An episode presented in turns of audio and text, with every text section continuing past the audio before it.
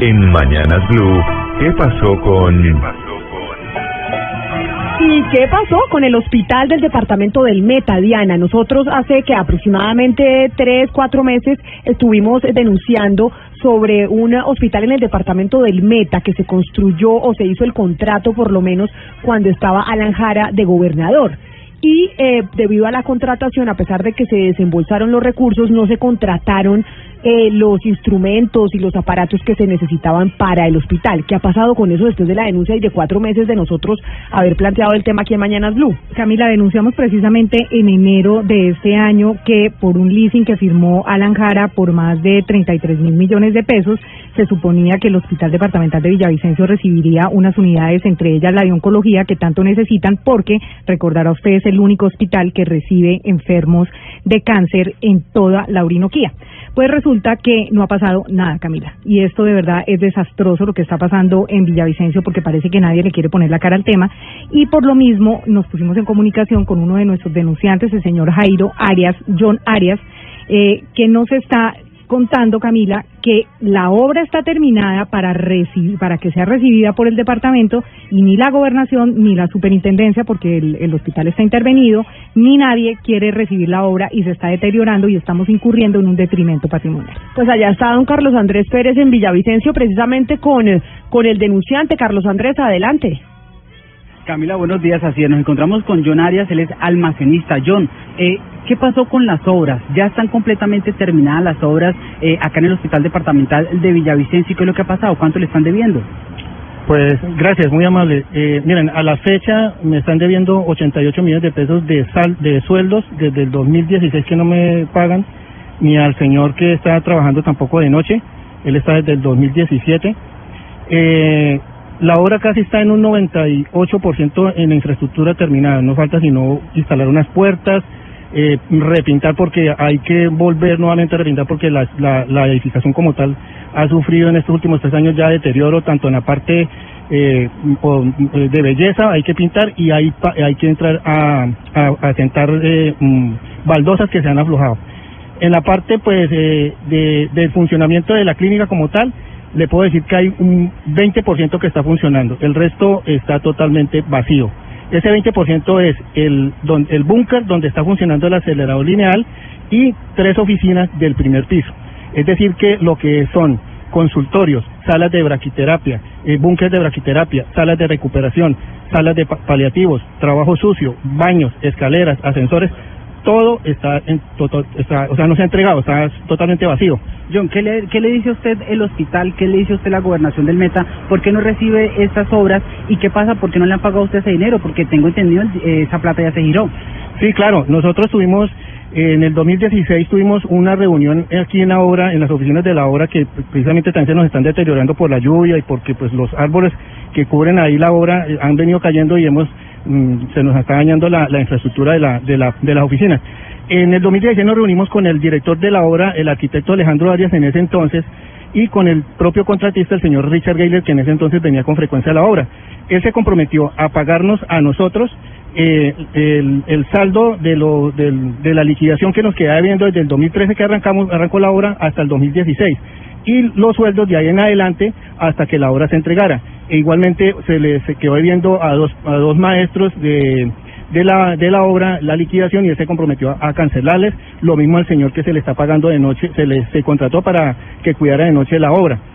Él se comprometió a pagarnos, pero a la fecha no nos pagó. Es decir, nosotros hasta el año pasado nos dimos cuenta porque el señor cayó preso eh, y nos dimos cuenta por, por terceros y nos pudimos hacer las averiguaciones y resulta que el señor eh, ya le habían pagado la plata en el 2016 y él dijo que le estaban debiendo supuestamente un saldo de la obra, que le diéramos tiempo, que le diéramos tiempo y lo que pasa era que nos sentimos engañados y defraudados porque el señor ya la gobernación le ha desembolsado la plata en la totalidad del contrato y nos había dejado mano, mano, o sea, nos dejó manos cruzadas, o sea, nos dejó sin nada. Sí.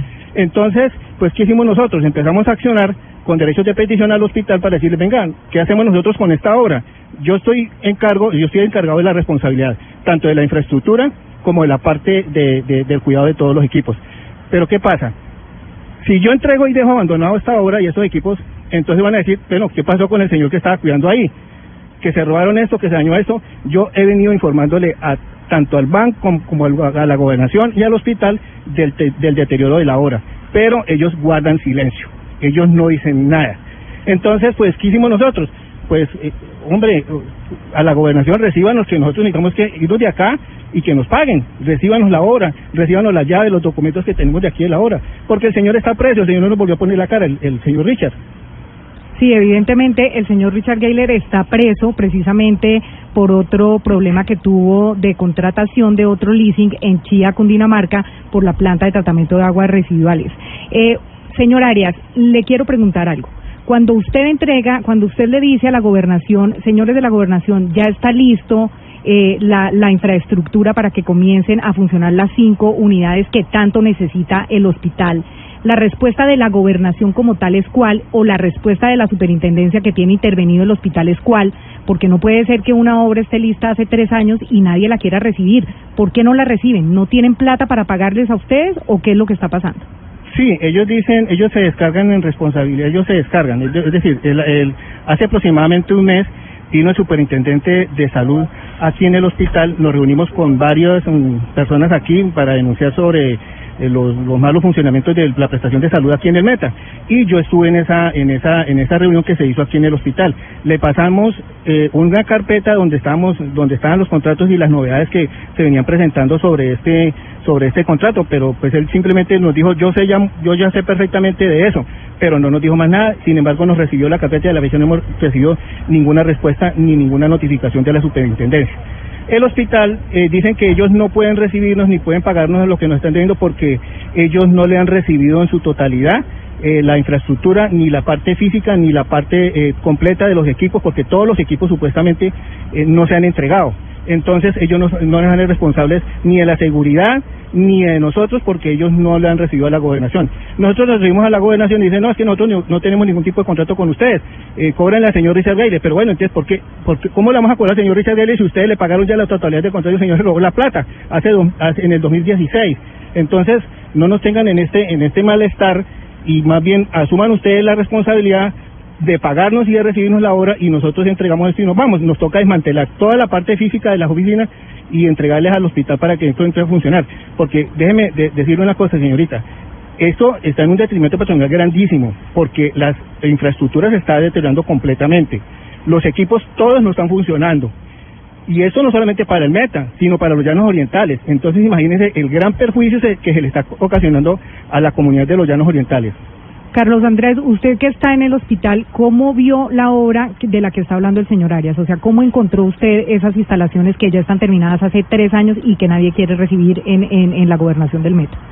Bueno, encontramos eh, bastante afectación en la parte eh, física de la estructura en la medida de que las fuertes lluvias que han caído en, en el departamento del Meta durante los últimos meses ha afectado bastante. Se mira las paredes mojosas, se mira una emergencia que nos me contaba don John que se había reventado un tubo por falta de uso seguramente y tuvieron que romper parte de las paredes. Un tapete, para que los oyentes nos entiendan, un tapete tal vez especial para una de estas unidades está, se despegó prácticamente, está mojoso también y lo que se ven son equipos en deterioro. Hay unos equipos que incluso están todavía en las cajas o en los compartimientos en los que son los guacales en los que fueron eh, transportados o traídos al Hospital Departamental de Villavicencio todavía empacados, no, no, o sea, no se les ha soltado ni la cinta, nada, siguen ahí tal cual eh, como los trajeron, no están en funcionamiento. Logramos, antes de esta comunicación, logramos hablar con el sindicato de trabajadores del hospital y lo que ellos aducen o lo que ellos conocen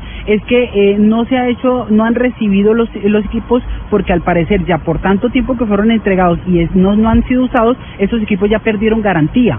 Por eso ellos no, eh, por eso dicen que no han recibido estos equipos. Lo cierto es que el Hospital Departamental de Villavicencio atiende cerca de 13.500 pacientes mensualmente, que no es solamente del departamento del Meta, son departamentos del Guaviare, Bichada y el Baupés, y por supuesto pues se ven afectados porque esta unidad todavía no entra en funcionamiento. Y no es solamente el señor John al que le deben, también hay otro eh, contratista, otra persona que prestó los servicios de aire acondicionado para esta unidad y le deben cerca de 250 millones de pesos, al cual tampoco le han respondido hasta el momento. Gracias, Carlos Andrés. Pues nosotros, Camila, nos comunicamos con la gobernadora del Meta. La gobernadora dice que ella básicamente no puede recibir la obra porque eh, el hospital está intervenido. Hablamos con la superintendencia, la superintendencia dice, pero si ese leasing lo firmaron con la Secretaría de Salud, la Secretaría de Salud debería dar una respuesta. Por supuesto. Y nos comunicamos con el secretario de Salud y el secretario de Salud del Meta lo que eh, nos mandó decir con la oficina de prensa de la gobernación es que ellos van a escuchar la denuncia para saber a ver cómo la van a responder. Pero pues no le ponen la cara al tema, Camila, desde enero. O sea, este tema nosotros lo venimos denunciando reiterativamente. El hospital está completamente quietas esas unidades, 33 mil millones de pesos perdidos, más lo que se ha perdido ahora eh, de detrimento patrimonial por una obra que está construida hace tres años y que nadie quiere recibir. Pues sería bueno que la gobernación eh, respondiera y después de haber escuchado Carlos Andrés nos dijeran qué le van a decir al señor que hizo su trabajo y que pues merece un pago y además que la obra tiene que ser recibida. Señorita Camila, le hago una, una aclaración. El, el quien firmó el contrato con el ISIN fue la Secretaría de Hacienda del Departamento del Meta. La Secretaría de Salud hizo la, la supervisión, La la supervisión del contrato, pero quien firmó el contrato con el ISIN fue la Secretaría de Hacienda del Departamento del Meta. Pero al final la gobernación es la que tiene que responder Claro, en, en claro, el todo, no importa la secretaría Sí, que haya exacto. hecho la firma Sí, con el leasing. Deberíamos ponerles como campanas o algo hasta que respondan a ver si, si la gobernación responde sobre qué va a pasar con este elefante blanco, pero además un hospital que, como decíamos, pues atiende eh, los pacientes de cáncer de todas esas regiones del país. He ahí su importancia y por eso es que tienen que dar una respuesta y decir qué solución le van a dar al tema. Y a eso hay, habría que añadirle de pronto dos juridicidades, pero que son muy relevantes y útiles. Una, si existe acta de terminación o no, porque si ya existe acta de terminación, por ejemplo, todas las acciones judiciales ya habrían caducado. Y eso sería entonces que tenemos, quedamos con el elefante blanco y no podemos hacer jurídicamente nada. Pues- y la segunda, si hay un acta de liquidación y en ese sentido quien mandó, ordenó la parte contratante hacer la obra, tiene la obligación de recibirla, porque si no se, no, si no se genera ese detrimento patrimonial. Pues vamos a ver si la gobernación, después de escuchar lo que acabamos eh, de decir, tienen una respuesta sobre esa denuncia y sobre ese hospital y qué le van a decir a los eh, denunciantes, pero sobre todo también a la ciudadanía. Son las 12 del día, seis minutos. Le damos la bienvenida. Muchas gracias a nuestro denunciante por haber estado con nosotros. Seguimos, le haremos eh, seguimiento, pero es momento de conectarnos nuevamente con Medellín, Cali, Barranquilla y Bucaramanga.